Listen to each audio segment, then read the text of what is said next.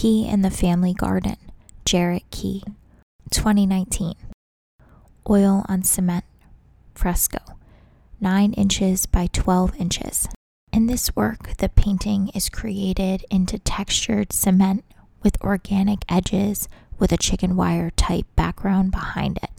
It features three people in the center of a lush green garden with green grass and tree lined rose bushes, and is heavily textured with the cement and thick strokes of paint, primarily in greens with some blues, with the colors blending together, each a continuation of the next. Near the center of the piece, there are two figures without distinct facial features dressed in blue, one wearing a sun hat, seated on a blue blanket leaning against a tree. On the left side, there is a figure in blue leaning forward with their hand along the rose bushes.